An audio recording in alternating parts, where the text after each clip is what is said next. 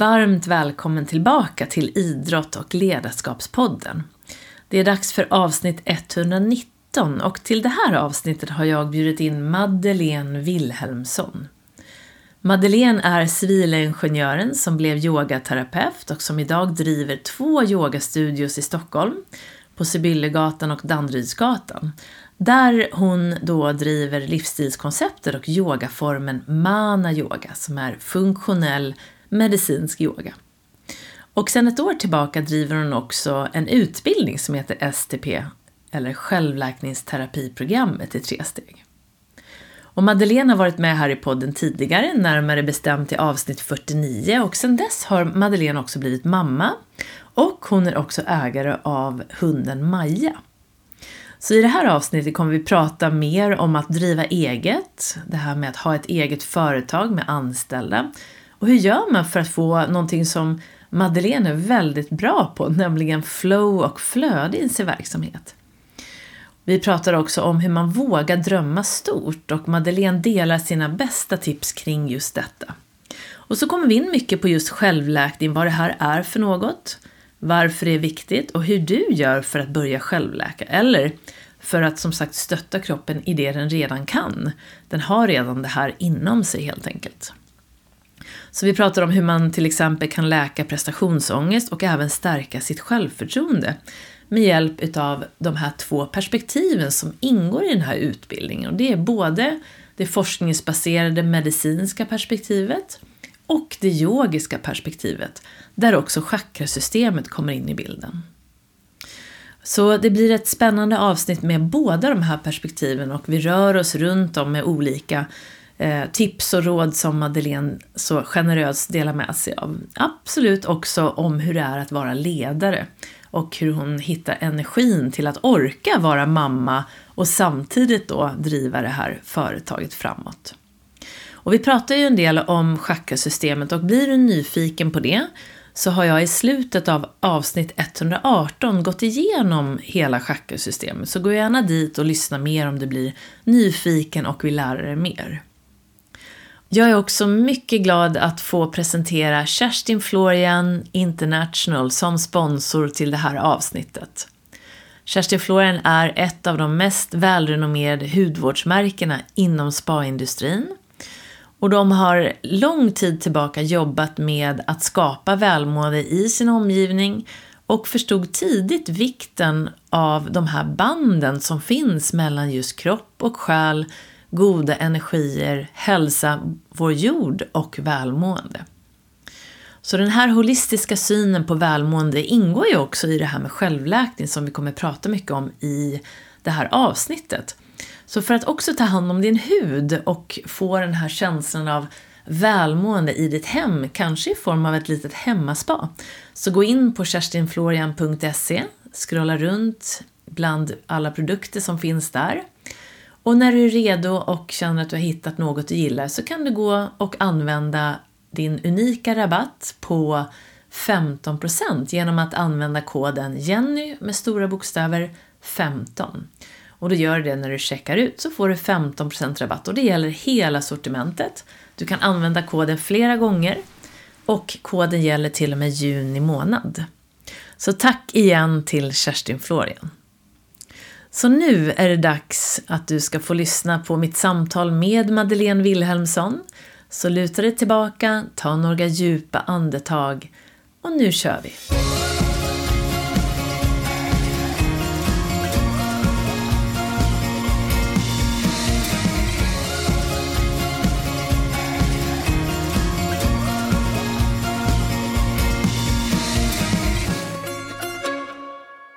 Varmt välkommen tillbaka till Idrott och ledarskapspodden. Det är dags för avsnitt 119 och till det här avsnittet är jag mycket glad att få presentera min nästa gäst för dig, nämligen Madeleine Wilhelmsson. Madeleine är i grunden civilingenjör och numera yogaterapeut, grundare av yogastudion Yoga Mana på Östermalm och där det finns två studior, en som är på Sibyllegatan och en på Danderydsgatan i Stockholm. Och hon har också precis startat eh, en, ett nytt eh, utbildningsprogram som heter STP, självläkningsterapeutprogrammet, som finns i tre steg.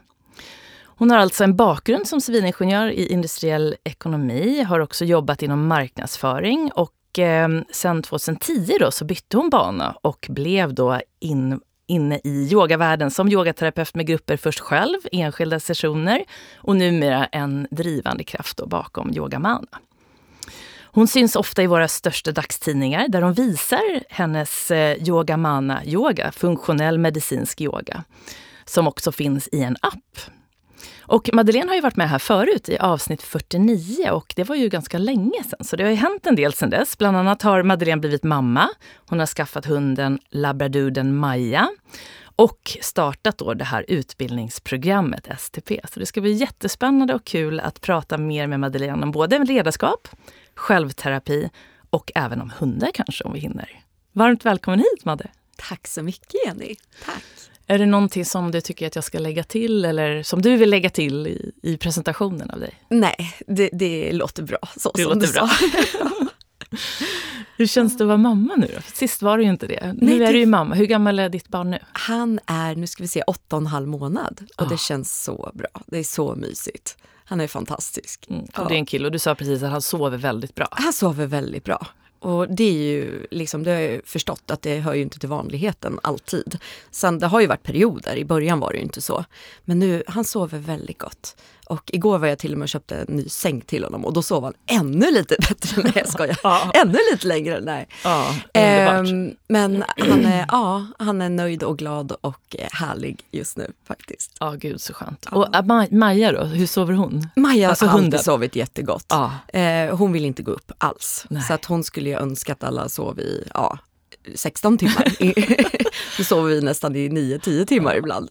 Där är jag så avis. Ja. Jag har ju Dino då, som också är valp, fast Ja. han, är lite, han är ju bara sex månader, men han går ju upp fem på morgonen. Ja, det Och är vi, tidigt. Jag är en morgonmänniska, alltså vad säger jag, kvällsmänniska, så att jag vill gärna sova. Men så jag väntar på den här tiden när han ska hamna in i min lunk. Ja, och det kommer. Eh, Maja sov ju inte jättebra i början. Nej, Utan då vill hon ju gå upp flera gånger på natten och ut och kissa och sådär. Liksom. Ja. ja, det finns hopp. Det finns hopp, verkligen. Absolut. Och de blir väl lite som man är själv, Jag har jag tror förstått. det. Jag tror det. De är ju familjemedlem och de kommer göra som ni gör. Om du sover lite längre så kommer han också göra det. Ja, så. precis. Ja. Så vi ska prata om en hel del idag, men tänker vi börja lite om nuläget då. Så um, vad gör du en dag? Hur kan en vanlig dag i ditt liv se ut om vi tar en vanlig vardag?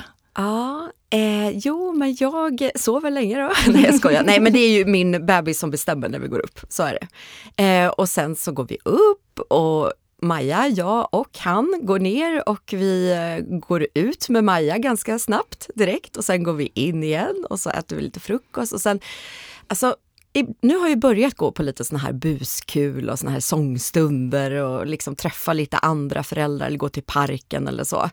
Eh, men det är ju hans eh, schema som sätter min dag. Liksom. När han sover, då jobbar jag.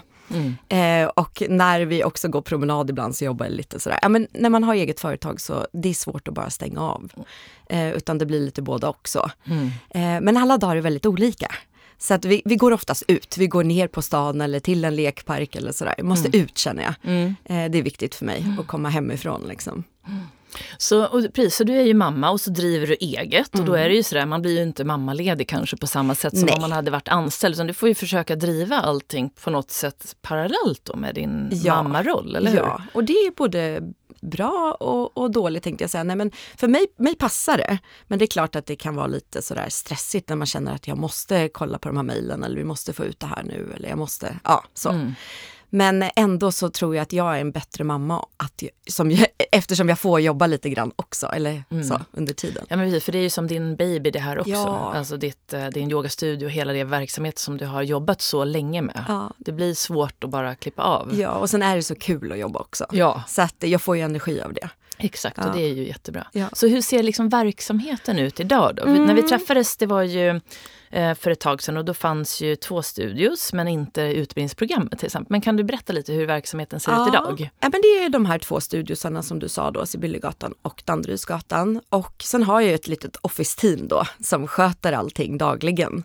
Eh, tjejerna i, i receptionen, än så länge bara tjejer. Lärarteamet finns det män också, men ja, tjejerna på Yogamana, de är fantastiska och eh, sköter all administration och faktiskt marknadsföring också har jag en tjej som jobbar heltid med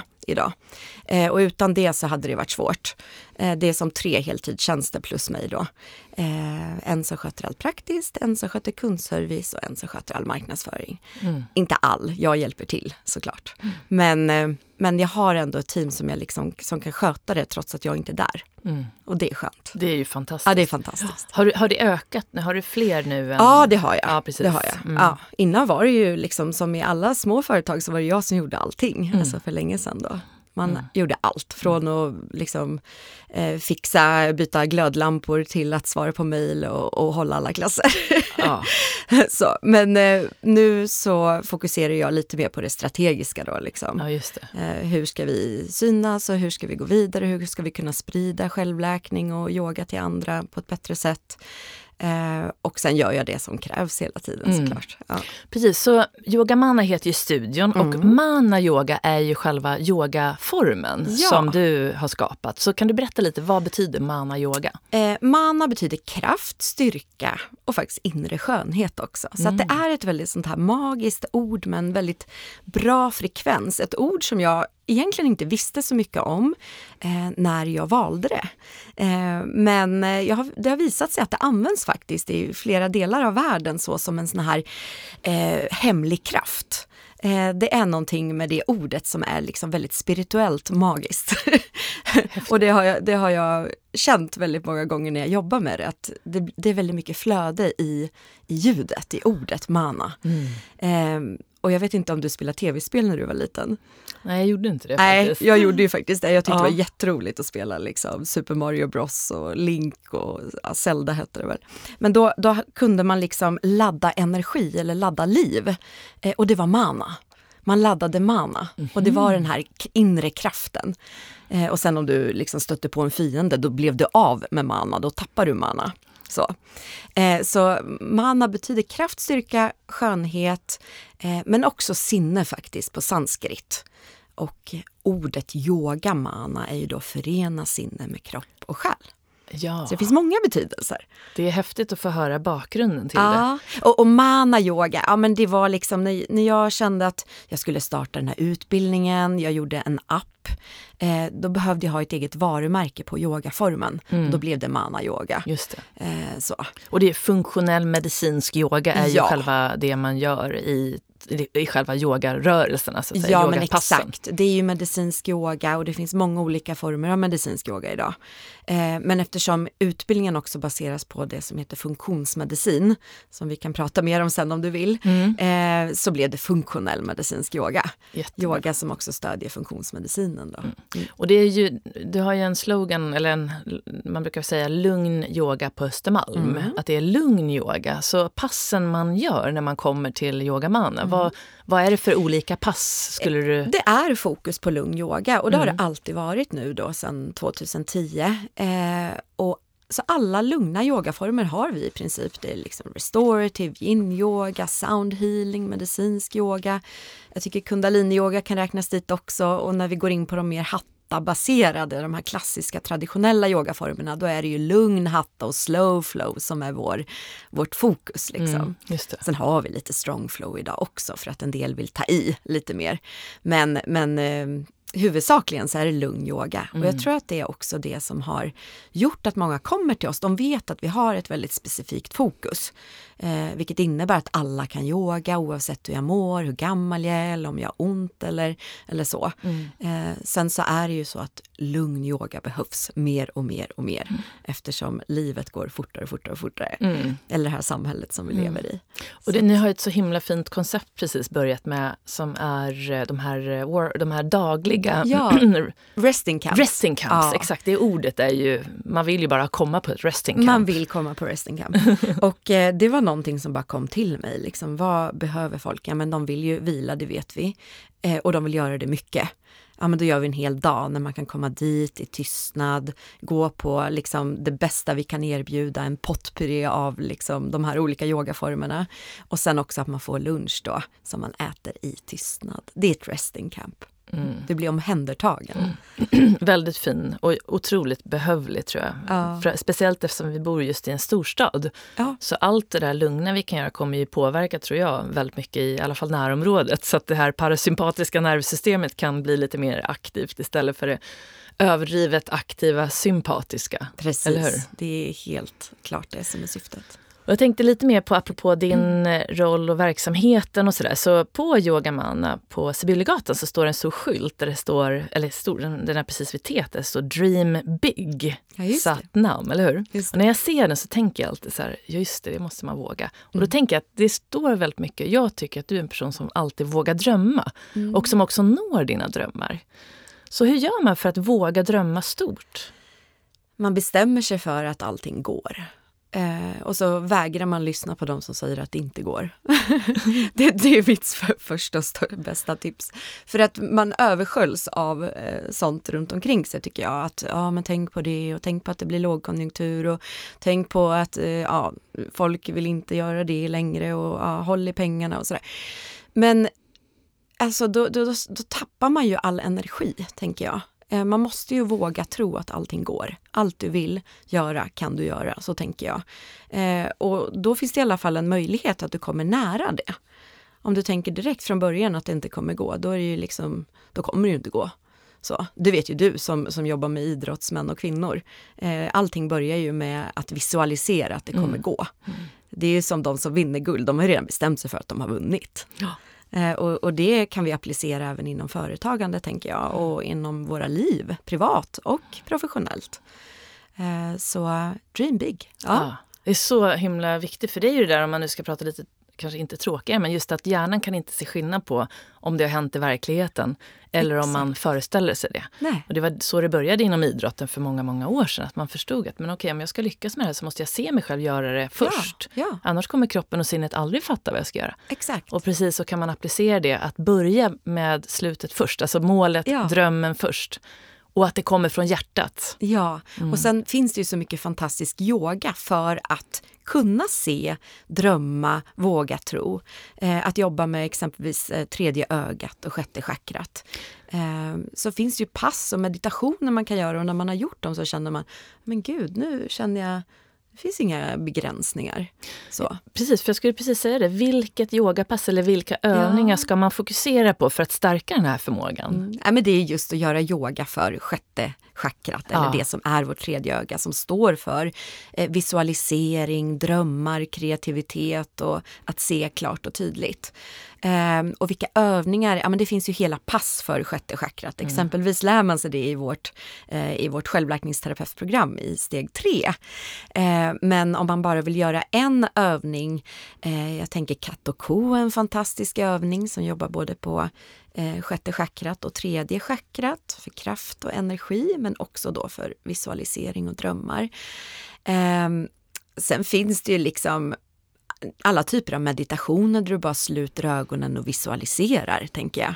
Visualisera ditt mål, känn det i hela din kropp. Hur känns det när du har uppnått målet? Fundera inte på hur du ska komma dit. Det här vet ju du Jenny och dina lyssnare också säkert. Men eh, känna känslan. Hur känns det när jag har gjort det här?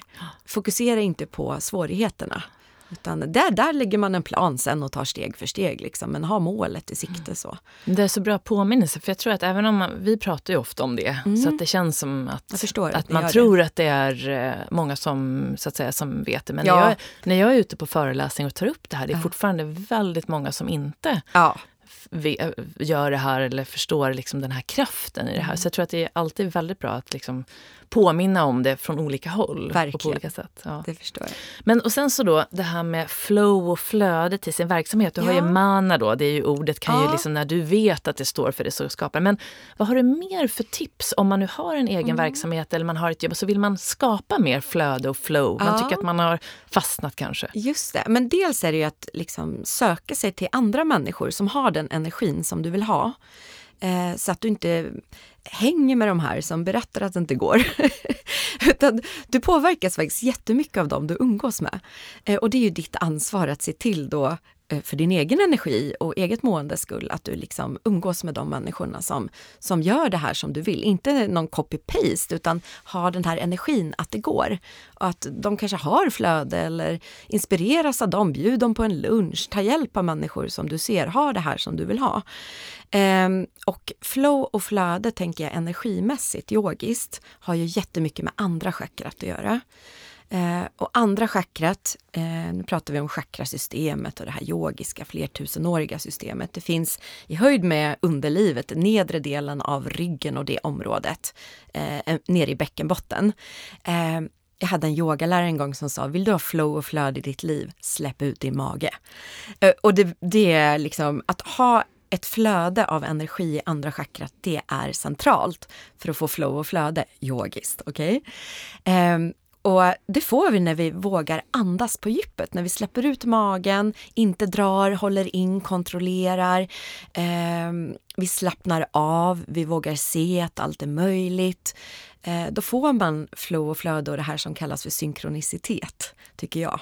Eh, och det finns faktiskt flera böcker skrivna om det här, det är jättespännande. Mm. Eh, Slumpen är ingen tillfällighet, har du läst den boken? Den har jag läst. Har du läst den? En, flera gånger ah, faktiskt. Ah, en så otroligt fin Den liten kan jag pocket. verkligen rekommendera. Ja, jätteliten pocketbok. Liten pocketbok. Eh, jag vet inte om den finns att få tag i idag, men ni får kolla. Eh, och den handlar ju precis om det där att få saker att hända i rätt tidpunkt. Och det händer, flow och flöde händer när du slappnar av, släpper ut din mage, vågar tro, litar på processen, umgås med liksom den här energin som du vill ha. Det finns säkert jättemycket mer tips i den boken och eh, även i annan litteratur. Eh, men det är just det där att släppa ut magen, våga andas och sluta kontrollera allting eh, lita på flödet. Andra chakrat står ju för vatten också. Mm. Elementet är vatten som kopplas dit. Och det är så otroligt kraftfullt med allting som flödar. Alla vätskor flödar. Det. Och det är precis det som är flow. Att flöda i ditt liv. Att inte kontrollera och hålla emot. Man kan sätta en riktning men att ändå lita på att det här kommer gå bra. Mm. Så det är flow och flöde för mig. Jättefina tips som också är så lätt, eller det är lätt, men man förstår verkligen hur ah. viktigt det är när du pratar om det. Man känner ah. att man slappnar av i magen och man får det där. Exakt. Och tvärtom, då, om jag går och håller ja. så är det, man känner nästan direkt att det här blir inget flöde. Precis. Nej, och, och det skapar ju tankar också ihop med det. Ja. Eller hur? Spända, spänningar blir ju spända tankar. Oh, Flow ja. och lugn blir ju lugna och andra ja. tankar kroppen och sinnet påverkar varandra hela tiden. Och mm. Jag hade ju gått och dragit in min mage i jättemånga år. Det insåg jag när jag började med yoga. Att jag har ju gått och dragit in magen. Allting var så kontrollerat och hackigt och hårt och stökigt. Liksom. Jag hade inte flow, flöde och kreativitet. Så.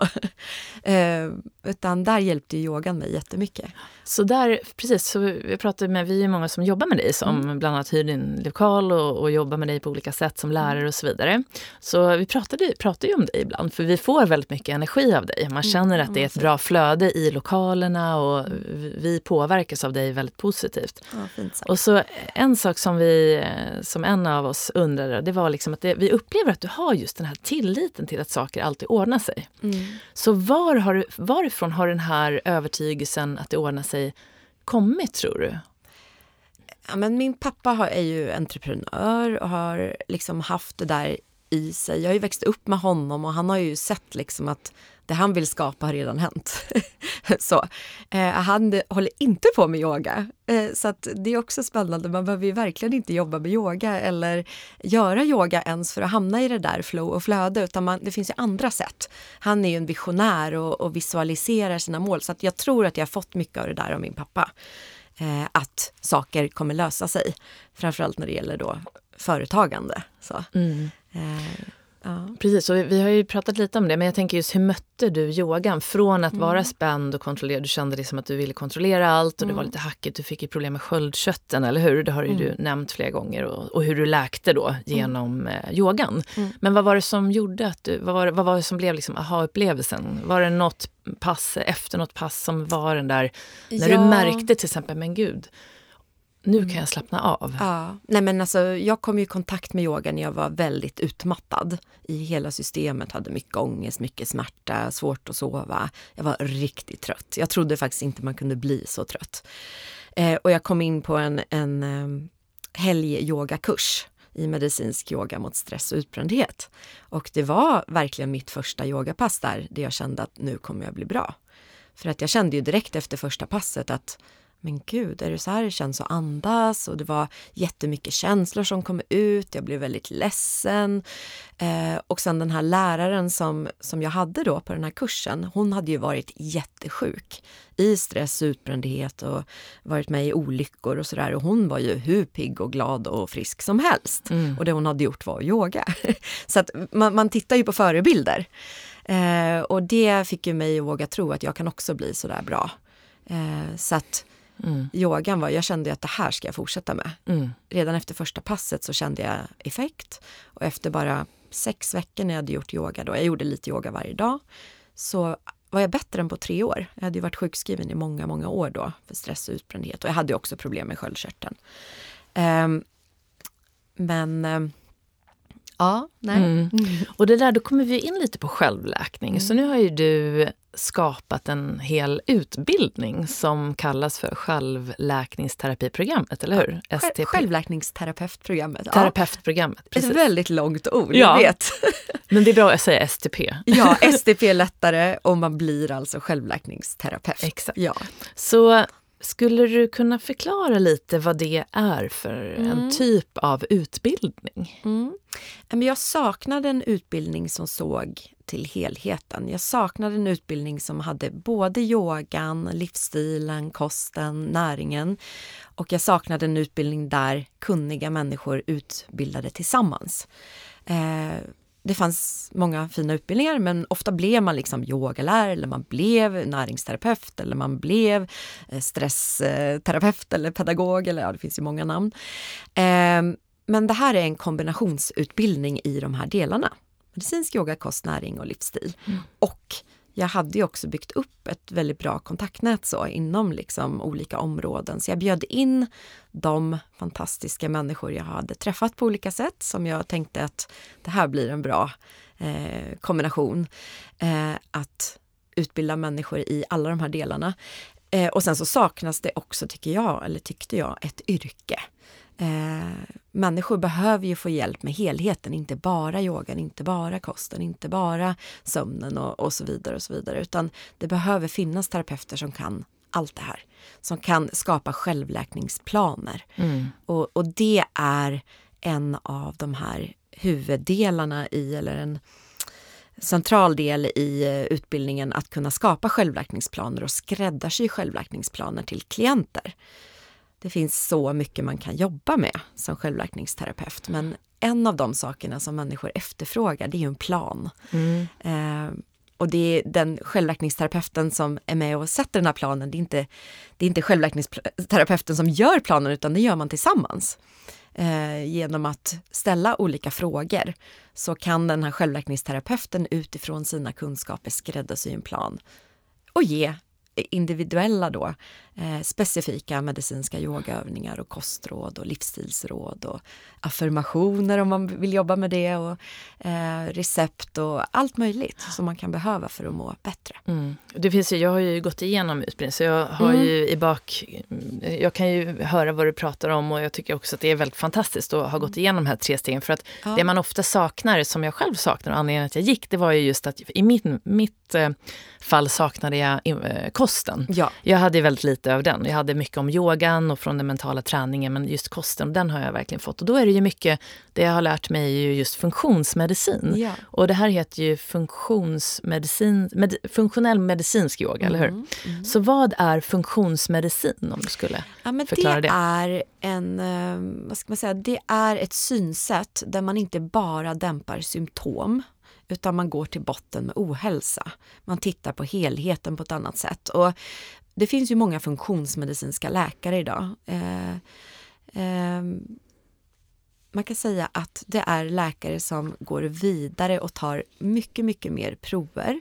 Eh, som tittar mycket, mycket mer på bakgrunden till varför du har fått de här symptomen. Eh, skillnaden mellan att gå till en funktionsmedicinsk läkare eller en vanlig läkare är ju att du innan eh, mötet med läkaren har skickat in ett formulär där du har fyllt i hur mycket svar som helst om ditt liv. Eh, sen har inte den här läkaren en kvart som man har på en vårdcentral utan den har kanske två, två och en halv timme eh, där man går igenom allting. Eh, och de kan också ta väldigt mycket mer prover än vad vårdcentralen kan ta till exempel. Och man skickar ofta proverna utomlands. Eh, det kan vara allt från avföringsprover till blodprover till andra typer av prover. Eh, och man får en mer, en större bild helt enkelt av vad som kan behöva korrigeras och sen då den här planen som man sätter tillsammans med klienten, den baseras också man kanske på livsstilsråd, eh, på stresshantering, på näringstillskott och såklart även på vanliga mediciner. Men det, nu pratar vi lite om inom läkarvården. Mm. Eh, och det, jag misstänker att det var där det liksom började med funktionsmedicin. Men då har man ju också insett att det behövs andra typer av yrken som jobbar med funktionsmedicin coacher, terapeuter och där är ju självläkningsterapeuterna en given del. Eh, för de fokuserar på livsstilen mm. ännu mer. Mm. Eh, så tanken är också att funktionsmedicinska läkare kan rekommendera en klient att gå till en självläkningsterapeut. Mm. Och jag tror bara Nils Edelstam som ja. är en läkare som jobbar inom funktionsmedicin, mm. han har ju varit med här i podden. Precis. Så om du som lyssnare är nyfiken så kan jag skicka med vilket avsnitt det är så kan ja. man höra mer om hans syn på det här. Och han pratar just om det att han försöker ju bota mm. eh, grundläggande de grundläggande symptomen genom oftast att, och han säger att det oftast kan räcka med livsstilsråd. Ja. Och det är där man vill då börja istället för att börja med mediciner för då blir det bara att man liksom läker kortsiktigt. Även om mediciner ja. också är viktigt men... Eh, ja. Mm. Eh, mediciner dämpar ju ofta symptom medan det är livsstilen som faktiskt på, på sikt kommer att läka som gör att du inte får tillbaka symptomen. Och det här vet de flesta tror jag som har egen ohälsa i bagaget och som sen har blivit friska. Att det hjälper ju oftast inte bara att ta en medicin utan du behöver ju ändra någonting i ditt liv mm. många gånger.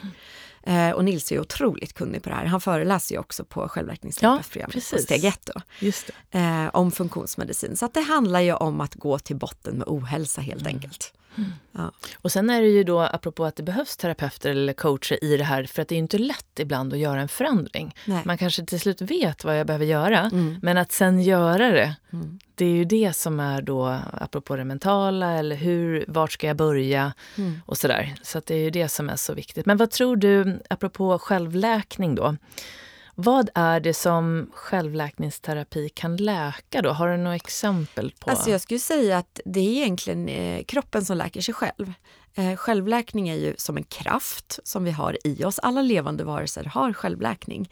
Eh, och det man gör är att man tar bort det som försvårar för självläkningen och adderar det som kan stärka självläkningen. Um, och det kan ju vara så att om man har en klient och man ställer en del frågor om dens liv, att man ser att ja, men den här klienten äter det här varje dag. Uh, och så vet du utifrån forskning att det inte är jättebra att äta det varje dag. Då kan man rekommendera klienten att ta bort det. Det är ju ett väldigt enkelt exempel. Men att man liksom tittar på hur lever den här klienten, hur äter den, vad tänker den, vad gör den? Och så går man in och, ja men det här kanske inte är jättebra att göra så mycket som du gör. Kan vi ta bort det och ersätta det med någonting som stärker dig? Ehm, och det kan som sagt handla om både kost och livsstil och tankar också om inte annat. Mm. Utan vi kan ju förgifta oss själva med dåliga tankar. Ehm, så att fråga klienten, vad tänker du? Oroar du dig för någonting? Sådana saker kan man också gå in på. Ehm, så det handlar väldigt mycket om att ta bort och lägga till. Eh, ta bort det som försvårar, som förgiftar om jag säger så och lägga till det som stärker den självläkande kraften och då kommer kroppen få bättre förutsättningar att reparera sig själv. Eh, och en av de sakerna som vi nästan alltid behöver ta bort mer av, det är stress. Mm, eller hur? Ja. Och det vi behöver införa är mer återhämtning. Just det. Och så kan man då också gå in och titta på kosten. Vad äter du varje dag? Vad finns det vi kan ta bort? Vad finns det vi kan lägga till? Dricker du tillräckligt med vätska? Har du tillräcklig återhämtning i ditt liv? Ja, men utifrån de symptomen du har just nu så skulle jag rekommendera dig de här medicinska yogaövningarna till exempel, eller den här meditationen. Och där handlar det inte heller om att överösa en klient med massor av råd utan att göra det lätt. Och det är där jag rekommenderar kort korta program och korta övningar och få råd i början. Sen när du kan följa dem och har börjat få bra effekt, då kan man specificera råden. För det, för det är det som är så bra. Jag märker ju när man jobbar med alltså andra lärare och mm. terapeuter, det är så lätt att ge för mycket, ja, eller hur? Ja. Och i, det är väl där du har ju, jag har ju gått utbildning och även jag då som ändå har jobbat väldigt ja. länge och tycker att jag kan väldigt mycket. när jag ska. Mm. Men jag kan ju också ge för mycket ibland. Ja, det och det är ju så. väldigt viktigt att hejda sig. För att när det blir för mycket, det är ungefär som att ha ja, men då, då blir det för svårt. Då är det lätt att man inte gör någonting. Ja, då blir, kommer klienten hem och bara oj, jag ska yoga en timme, jag ska ändra hela min kost. Och det finns ju autoimmuna protokoll och såna här saker. Det är inte för alla. Eh, att gå in i en sån här eh, ganska strikt diet och ta bort jättemycket på en gång, det är inte många som klarar det. Och då, då struntar man i allting istället och så har du betalt pengar för att gå till en terapeut och så blir det inga bra resultat. Så att ge få och korta råd, det är det vi lär, lär ut väldigt mycket mm. på utbildningen. Mm. Eh, och det, det brukar gå väldigt bra. Ja men precis, så att om vi säger att det är ju en kanske framgångsfaktor till mm. att klienten väl ska börja göra det, det som man ser mm. behövs. Vad skulle mer, vad har du sett som har jobbat med så många egna klienter också? Vad kan mer vara såna nyckelfaktorer till att man just börjar göra en förändring i sitt liv? Eh, ja, nej men alltså dels att det finns en plan, att man vet vad man ska göra. Eh, men ofta så finns ju självläkningsterapeuten där också för att stärka den här personen. Att liksom ta bort det här i ditt liv, våga säga nej till den här vännen som tar all din energi. Eh, se till att du får egen tid för återhämtning. Eh, många tappar ju bort sig själva, man vill göra så mycket för andra. Eh, så att man liksom börjar stärka den här personen och liksom ta hand om dig själv. Det börjar ju där. Om du inte gör det så har du nästan ingenting till slut. Eh, om, om din kropp börjar må sämre och sämre och sämre och du bara ger till alla andra runt omkring dig, din familj och, och så. Och det vill man ju, men du måste börja ta hand om dig själv. Mm. Det är också en sån central del som jag ser, mm. att man behöver stärka människor i det. Att, Just det, att det blir uppföljning hela tiden. Man har någon som följer upp. Ja. Så, man kommer ju, så att den här självvägningsterapeuten i det här fallet följer ja. ju upp hela tiden. Ja, ja, ja. Du får en plan och sen har man uppföljningsformulär mm, som man fyller i när de kommer nästa gång. Eh, när man frågar hur har det gått och ska vi ändra någonting och sådär. Mm. Sen finns det ju så mycket olika verktyg man kan jobba med. Eh, en del vill liksom ha det här enkla planen och en del vill gå lite djupare sen och börja kanske gå in i guidade djupmeditationer och titta på tidigare händelser i livet. Det finns ju mycket obearbetade trauman och olyckor och kanske sorger man inte har vågat titta på och så. Eh, och där kan man ju också få lite hjälp eh, av oss. Skulle det vara någonting som är väldigt, väldigt tungt och jobbigt som kommer upp, då rekommenderar ju vi psykolog såklart. Eh, och likaså om man skulle må väldigt psykiskt dåligt, att man alltid har psykiater med sig. Så, mm. eh, så att vi jobbar ju med livsstilen. Det Just det. det. Ja. Så om man tänker nu, om vi har några olika, mm, jag tänker så vanliga, om man kan säga problem då, som många har mm. eh, och hur man kan läka från det. Mm. Och om jag tänker på, eftersom jag jobbar mycket med prestations eh, problem kan man säga. Mm. Eh, stress och man vill prestera så klarar man inte. Och mm. Till slut kommer man och, ur det mentala träningsperspektivet kanske man, man vill prestera bättre men det går inte. Liksom. Så hur skulle man kunna läka en person som har prestationsångest ur det här perspektivet skulle ja. du säga? Ja, men, mm, genom att ställa frågor, varför är du duktig? Eh, varför presterar du hela tiden?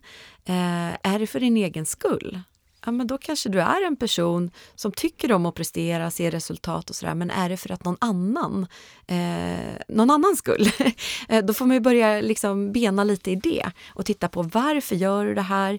Eh, pressar du dig själv över dina gränser så att du mår dåligt, ja, men då, då är det ju liksom aldrig värt det. Och hur kan vi då få in mer återhämtning i livet? Eh, mycket balans handlar det ju om. Eh, med det sagt, det är inte fel att prestera. Det är ju fantastiskt att prestera. Eh, så det är inte så att man kommer till en självläkningsterapeut och sen bara, nej nu ska jag inte prestera mer och jag ska sluta vara duktig och sluta få resultat. Mm. Tvärtom, du ska få de resultaten som du brinner för och liksom som du verkligen från hjärtat vill ge. Så. Eh, det är skillnad. Ja men precis, och det är så lätt att många säger till en kvinna eller en mm. tjej som är duktig, ja mm. ah, du har duktiga flicka-syndrom, ja. så blir det någonting väldigt negativt. Ja, det, det är liksom, jag är jätteduktig, det är du också. Eh, men idag presterar jag bara för min egen skull och jag gör det inte hela tiden. Jag har ju stunder, jag går ju på ganska mycket massage och sådana saker. Jag tycker det är fantastiskt. Och eh, utan sådana saker, yoga, massage och ta hand om mig själv och äta bra mat, så hade jag inte orkat prestera. Nej. Så att det handlar ju om att hitta balans däremellan. Mm. Precis, att ta hand om den drivkraften som något positivt. Ja. Men i balans med att välmåendet mm. behöver vara där. För att annars ja. blir det ju att man går in i väggen till ja. slut, vare sig man vill eller inte. På, på, ett eller annat sätt. Ja, och då är mm. man ju som en liten sån här råtta som springer i ett hjul. Det går bara fortare, fortare, fortare och du vet inte vad du håller på med och varför. Mm. Eh, så det är ju ett maniskt beteende. Mm när man håller på att gå in i väggen. Ja, verkligen. Man är ju frånkopplad från sitt hjärta många gånger. Och det är svårt, man får råd kanske från familj och vänner, nu behöver du sakta ner, men det lyssnar man inte Nej, på. Nej, man utan, är så inne i det där. Ja, och till slut så kanske det är till och med bra att bli Ja. För vissa är det bra att bli utbränd, för det är liksom för det som säger stopp. vissa är det nästan så enda vägen att kroppen säger stopp. För mig var det ju så. Mm. Jag hade ju inte slutat annars. Och det blev ju också vägen till att du förstod hur du skulle läka. Ja. Och att allt går att läka. Allt går man att läka. kan alltid, liksom, i, i de allra flesta fall kan man liksom läka det i efterhand om inte annat. Ja, ja, ja. Mm. Mycket går att läka. Och eh, det var ju också så jag fick höra inom sjukvården att ja, du har de här antikropparna i din sköldkörtel, det kommer aldrig gå att läka. Du kommer aldrig kunna bli av med dem. Jag har ju blivit av med dem det går visst att läka. Så. Eh, så att man ska inte heller lyssna på människor som berättar att det inte går, återigen. inte när det gäller hälsa heller. Nej, precis. Och att prova olika vägar. Ja, olika tills... vägar och söka upp en annan specialist som säger det är klart det går. Mm. De funktionsmedicinska läkarna vet att det går att läka en autoimmun sjukdom. Så. Precis, för jag tänkte på det om vi kan komma in lite grann på just autoimmuna sjukdomar. Mm. Jag har sett på nu på sistone några stycken som har precis fått barn som har till exempel fått diabetes som är en form av autoimmun sjukdom, men också där mamman har eh, fått problem med magen i samma familj, också en autoimmun och de har ingenting i släkten. Mm. Och hon var så fundersam, varför är det så här? Ja. Men vad är just en autoimmun sjukdom? En autoimmun sjukdom är ju att immunförsvaret angriper sig själv eller något organ i kroppen. Och när det just gäller sköldkörteln då kallas det Hashimotos. Immunförsvaret angriper sköldkörteln och förstör vävnad i den. Eh, och varför det sker, alltså det finns ju massor olika eh, idéer och tankar om det, men det finns viss genetik, absolut. Men så säger epigenetiken det här att du behöver inte utveckla en sjukdom som du har en tendens att kanske kunna få om du lever på ett speciellt sätt. Eh, med hjälp av livsstil till exempel. Eh, på samma sätt som du kan utlösa en genetisk sjukdom om du inte lever på ett bra sätt. Just det. Eh, så att eh, livsstilen är ju jätteviktig när det gäller autoimmuna sjukdomar. Och det man har sett är att det finns någonting som heter läckande tarm. Det här har ju säkert Nils till exempel pratat om. Mm. Som också är en av grundorsakerna till autoimmunitet. Att tarmen helt enkelt har blivit lite förstörd så att den läcker. Och nu är inte jag läkare så jag ska inte gå in på detaljerna så, men man kan läka autoimmunitet väldigt bra med kost.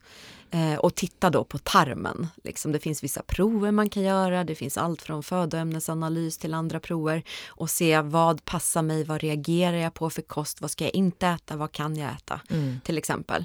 Men det finns ju vissa saker som man vid autoimmunitet rekommenderas att prova att ta bort. Och det är ju gluten till exempel, glutenprotein. Och eh, så mycket socker som möjligt, mjölkprodukter, ja du vet det här. Att inte äta sex till åtta vad heter det, brödskivor om dagen, som, som någon institution sa en gång i tiden. Eh, utan att eh, faktiskt fundera på vad äter jag och hur mår jag av det jag stoppar i mig. Mm. Och sen är det ju intressant det här med fasta också, ja. på att låta kroppen få vila. Ja. Det mest extrema är väl 8-16, man äter mm. under 8 timmar, vila 16. Ja. Men att där kan man ju börja med kanske vila 12 timmar, mm. äta 12 timmar och sen kan man då gå vidare. Precis. Det har ju också visat sig vara väldigt bra just för att läka, eller hur? Ja, man vet att eh, kroppen läker sig själv när den inte störs av mat hela tiden. Eh, och framförallt tarmen då. Eh, och eh, också det här att bara lyssna till vad mår du bra av. Om jag lyssnar på min kropp, hur ska jag äta för att må bra? Då äter ju jag lite 16-8. Jag äter ju all mat under färre antal timmar. Eh, jag äter mer fett, jag äter mer protein och jag äter mindre kolhydrater. Mm. Det mår jag bra av. Sen så är ju kost så otroligt individuellt. Eh, så att man, man behöver ju lyssna till sig själv. Bara för att det finns en studie så betyder ju inte det att så är det för alla. Nej. Eh, utan Ja. Nej, men just det här med att lära sig lyssna på kroppen, att mm. kroppen oftast vet vad ja. du behöver. Men om stress då kan ju ligga som ett hinder för det här, mm. tankar kan ligga som ett hinder för det här. Men hur kan till exempel yogan då hjälpa oss börja lyssna på kroppen bättre? Eller finns det något annat som du skulle rekommendera för att börja förstå, och, eller börja för, för, att förstå hur jag ska göra för att lära mig lyssna på kroppen? Nej, men yoga är ett fantastiskt sätt för att lära sig lyssna på kroppen och det är det man gör när man stannar upp, andas djupt, blundar, stänger av alla andra intryck, går ner i kroppen och känner hur det känns. Då får du kontakt med kroppen.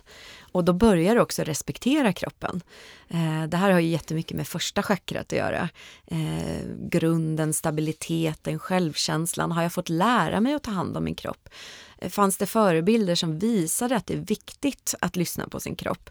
Om det inte fanns det, eller om du har ignorerat din kropp av olika anledningar under många år så är ju yoga ett fantastiskt sätt att börja ta hand om kroppen och, och få kontakt med den. Mm. Och sen när man får kontakt med kroppen då kommer du känna vad mår jag bra av?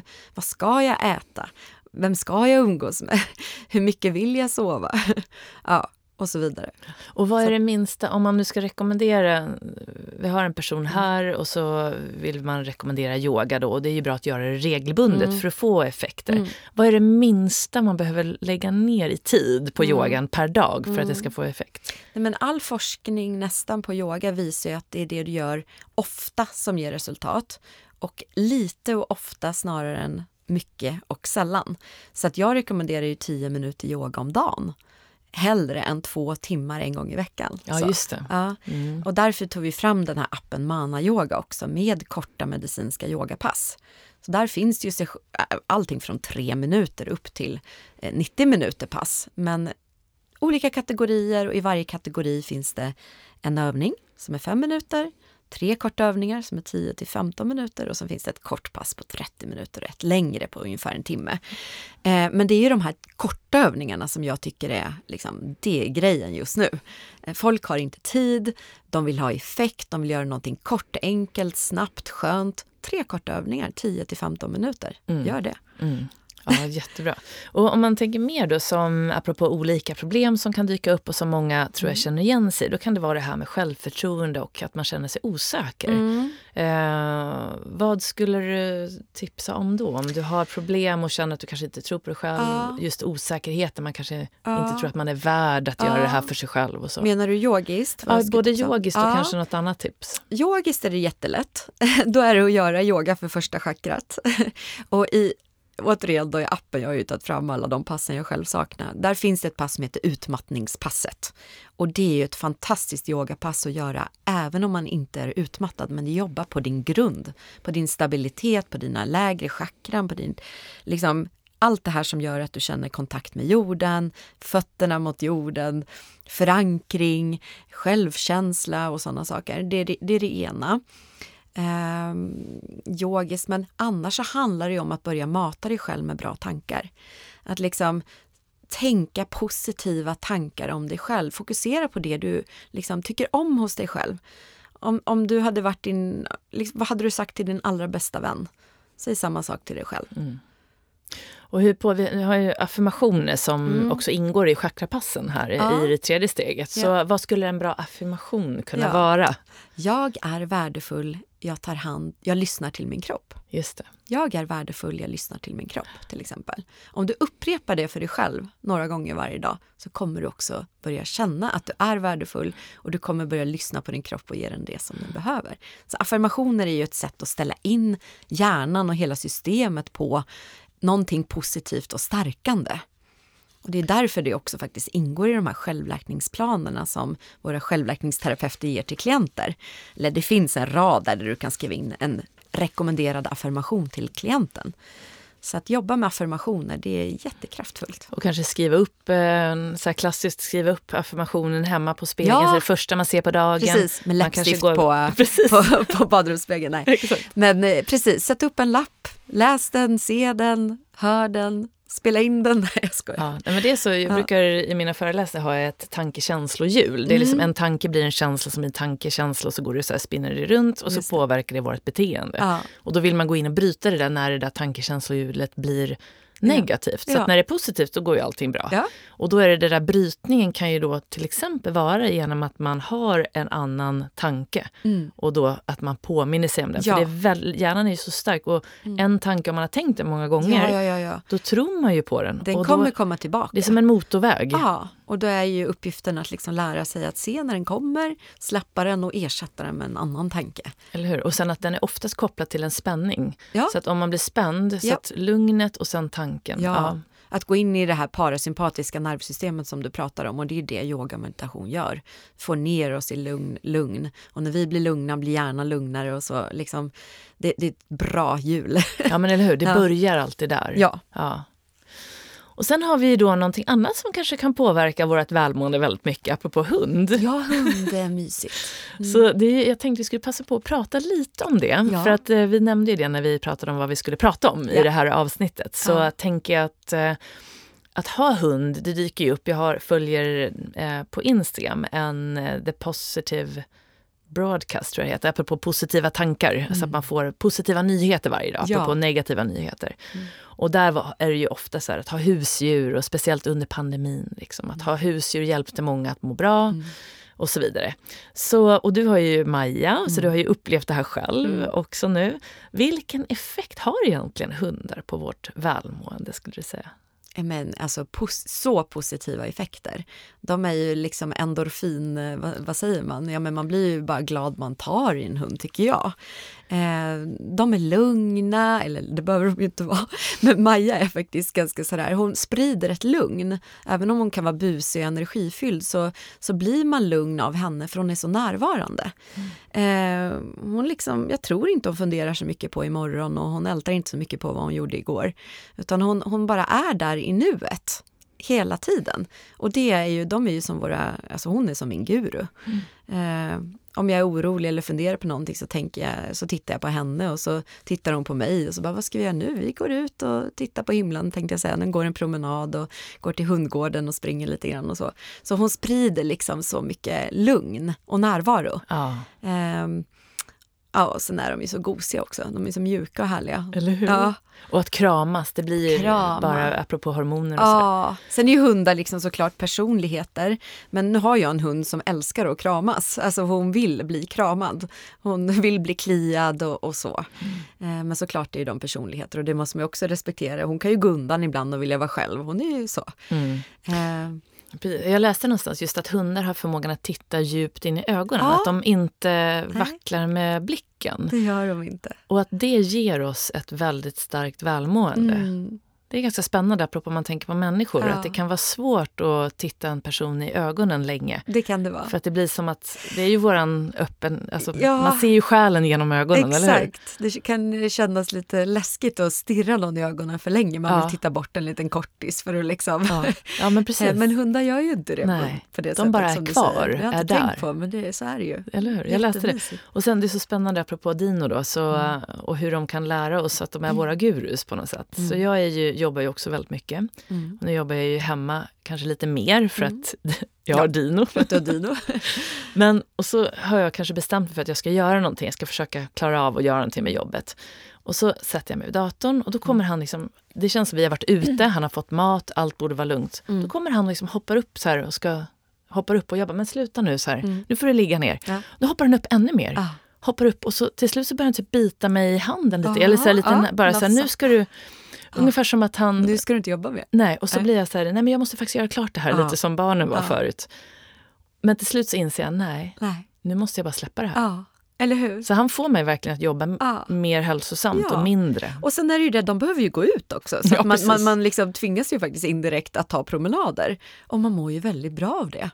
Eh, faktiskt, jag, i perioder så har jag varit själv hemma med både bebis och hund. Så, eller min kille kanske har varit bortrest en vecka eller sådär. Och visst under snöstorm och som klockan sent på kvällen, liksom, man är inte jättesugen på att gå ut liksom, med både bebis och hund, packa på bebisen ner i vagnen och så här. Men när man har gjort det och kommer in så mår man alltid lite bättre. Jag mår i alla fall väldigt bra av att komma ut så mycket. Eh, så att eh, de påminner oss om att ta pauser och promenader. Ja, verkligen. Bara det. Ja, och det här att komma ut och få, jag menar, hur många steg mer har, Ja. har man inte när man har en hund? Nej. Jag hörde till och med en, det var en psykolog som jobbade med just det här med antal steg Mm. och hade tittat på, man har ju förut sagt 10 000 steg men nu han var inne på att det kanske räcker med 6 000 steg Ja. om vi går i rast, liksom om vi går och gör en promenad ordentligt. Och då så frågade han, men hur ska vi göra då Ja. för att liksom få in det här? Han bara, skaffa hund. Ja, precis. Det var, ja, det, hans, det var hans ja. första råd. Ja, sen är det ju tyvärr då många som skaffar hund under pandemin som sen nu kanske inte kan ta hand om dem. Så jag vet att det har blivit överfullt på såna här, eh, vad säger man, heter det hundstallet Ja, och så? precis, exakt. Mm. Så att man måste ju också se till att man har tid för hunden, eh, annars är det ju inget bra. Så. Nej. Maja är ju faktiskt en pandemihund, men, eh, men vi hade haft hund i min familj när jag växte upp. Vi hade haft tre welsh springer spaniel. Mm. Eh, så jag visste ju lite grann vad jag gav mig in på, att det här är ju ett, eh, ett åtagande som man faktiskt måste prioritera väldigt mycket så. Men det, måste jag, det är det verkligen. Ja. Att ha en valp, det är inte en Nej, det är inte walk in the liksom bara mysigt, Nej, utan precis. det är också jobbigt som Ja. du säger, kanske med din sömn och hon, den måste ut, bor man i stan, i lägenhet så. Men det positiva överväger alla gånger tycker jag. Men man måste ju också se till att det finns någon som kanske kan hjälpa till att ta hand om hunden om man måste åka bort och så. Ja men precis, jag, jag läste väldigt mycket om fördelar och nackdelar Ja. innan vi skaffade hund. Och, Och du eh, ringde mig också. Jag ringde gånger. dig och Ja. frågade hur är det egentligen? Jag har ju haft hand om många hundar men då har de ju redan varit vuxna så jag har ju Just aldrig haft valp. Nej. Men, eh, och då sa ju du här, men då var det ju väldigt många som, var som verkligen Ja. inte tyckte att vi Nej. skulle skaffa hund. Man skulle tänka till flera gånger och Ja. sådär. Men eh, nu i efterhand, Ja. efter alla goda råd men också allt som jag fick reda på så har det varit väldigt jobbigt men fördelarna överväger alla gånger Ja, eh, de, det som är jobbigt. Så att ja säga. men jag tycker det. Mm. Och sen så får, kan man ju också, precis som ett barn, lära en hund att vara med. Alltså i alla fall där jag bor här mitt i Stockholm så är de ju ganska hundvänliga kaféer, restauranger. Där jag ska ta ett möte, hon kan följa med mig. Eh, Hon får vara med. Eh, sen finns det ju ställen men, där hon inte får vara med, men då väljer vi inte dem. Så. så kan det bli att man råkar handla lite mycket på 7-Eleven här nu eftersom Maja får följa med in då. Det är en bra Eh, strategi för ja, 7-Eleven. väldigt bra för 7-Eleven, bra reklam för Ja, 7-Eleven. ja. Men eh, man får ju inte ta med hunden in på supermarked, vanlig ICA och Konsum och sådär. Nej. Så det är bra att tänka på. Ja, men just det. Ja, Mm. jättebra.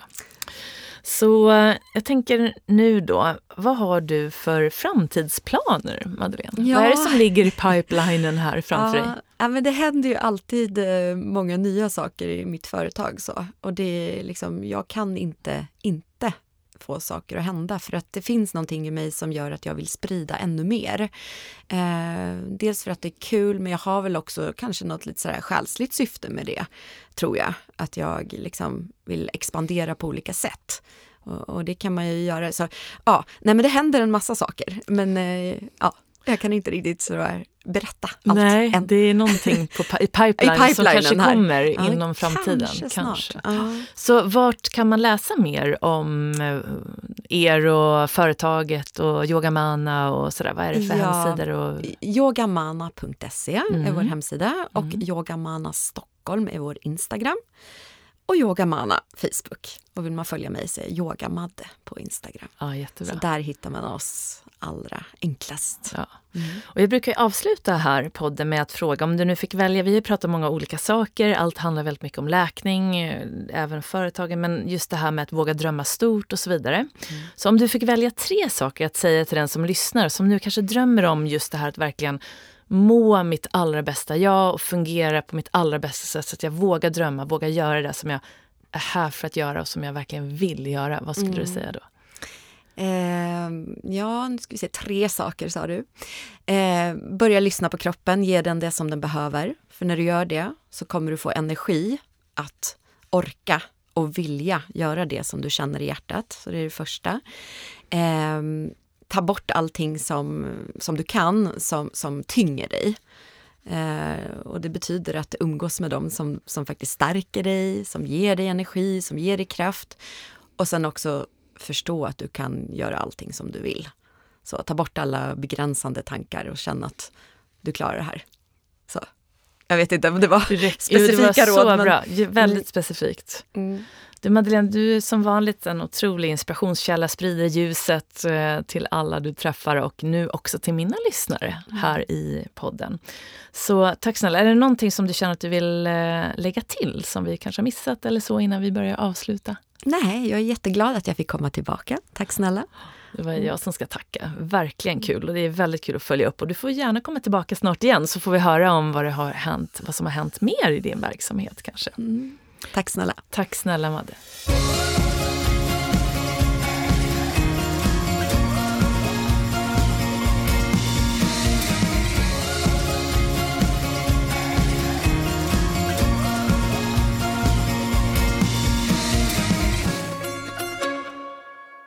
Då har du fått lyssna till mitt samtal med Madeleine Wilhelmsson.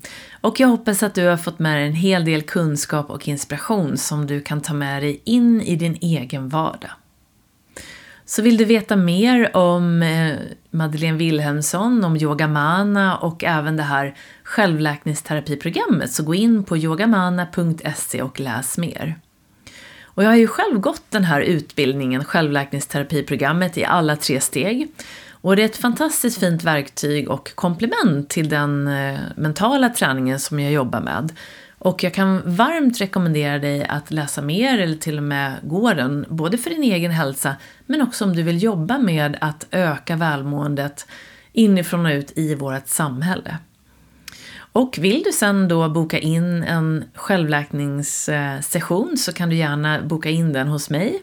Och då gör du det genom att du går in på min hemsida, jennyhagman.com, under boka så kan du boka din tid där. Och så kan du då också höra av dig om du har några frågor eller funderingar och då mejlar du på info jennyhagman.com. Och på min hemsida kan du också se vilka retreats som är på gång och även kurser. Bland annat så har jag då ett självläkningsretreat eller ett self-care retreat på Siggesta gård den första till andra juli tillsammans med hälsoterapeuten och också självläkningsterapeuten Helena Stenberg. Så det skulle vara jättekul om du ville hänga med oss där när vi kommer prata om allt då från mental träning till kost med stöttande yogapass eh, också under hela helgen. Så med det sagt så kan du också regelbundet, för lite mer regelbundna tips och råd, följa mig på Instagram och då är det snabela Jenny Hagman. Så nu önskar jag dig en fortsatt härlig kväll eller dag och att du tar hand om dig och att vi ses här snart igen. Hejdå!